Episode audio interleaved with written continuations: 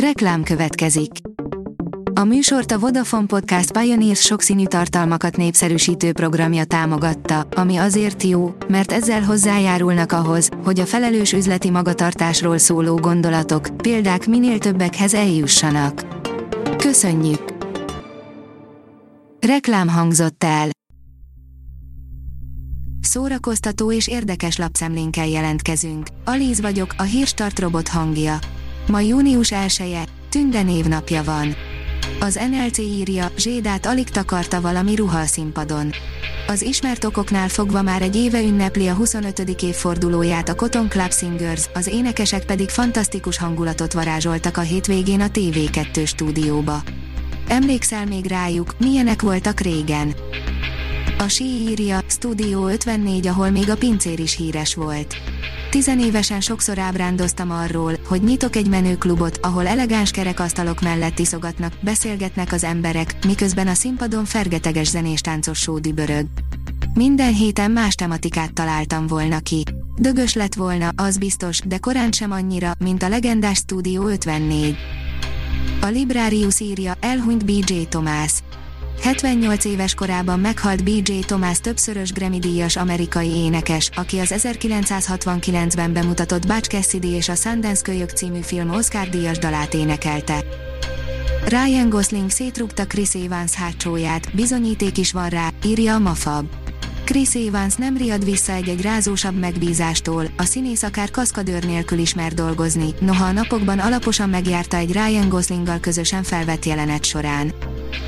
A könyves magazin oldalon olvasható, hogy Sined O'Connor memoárt adott ki. A legendás írénekes dalszerző Sined O'Connor memoárt írt. A Remembering című könyvben, amely angolul ma jelenik meg, gyerekkorról, szegénységről és a zene iránti szenvedélyének eredetéről is vallott, ahogy arról is, hogyan vált sztárrá, és milyen mentális problémákkal küzd. Rudolf Péter és Lázár Kati is halhatatlan lett, írja a 24.hu. Nyolc új művészt választottak az ATV nézői a Halhatatlanok társulatába, melyet tavaly öt év után keltettek újra életre. A Hamu és Gyémánt oldalon olvasható, hogy Emma Stone szerint a kis hableány gonoszának, Ursulának is kéne egy saját film. A Disney Szörnyella című filmje az ikonikus gonosztevő, Szörnyella de Frász eredet történetét meséli el. A címszereplőt Emma Stone alakítja, aki szerint Ursuláról is kellene egy egész estés mozit készíteni. A Márka Monitor oldalon olvasható, hogy a gyermeknapon debütált a Netflixen a börtönben lévő apák és gyermekeik történetéről szóló magyar film. A gyermeknapon került a Netflix műsorára a börtönbüntetésüket töltő apák és gyermekeik kapcsolatát feldolgozó magyar dokumentumfilm.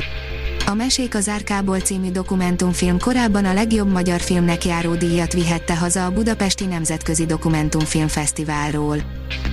Köztársasági elnök lenne az ismert zenész, írja a Marie Claire. Rovatunkban olyan férfiakkal beszélgetünk, akikre tehetségük, kreativitásuk, szakmai eredményeik kapcsán figyeltünk fel.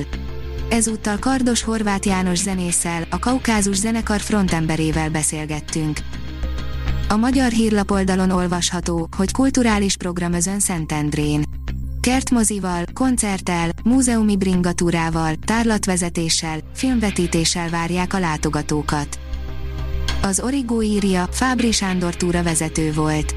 A gulyás kommunizmus hagyatéka, környezetkulturálatlanság művészi szinten. Egy új könyv apropóján került mindez szóba. A Hírstart film, zene és szórakozás híreiből szemléztünk. Ha még több hírt szeretne hallani, kérjük, látogassa meg a podcast.hírstart.hu oldalunkat, vagy keressen minket a Spotify csatornánkon. Az elhangzott hírek teljes terjedelemben elérhetőek weboldalunkon is. Ha weboldalunkon hallgat minket, az egyel korábbi adás lejátszása automatikusan elindul. Beállíthatja, hogy az összes korábbi adás, vagy csak az aktuális tematika hírei következzenek. Köszönjük, hogy minket hallgatott!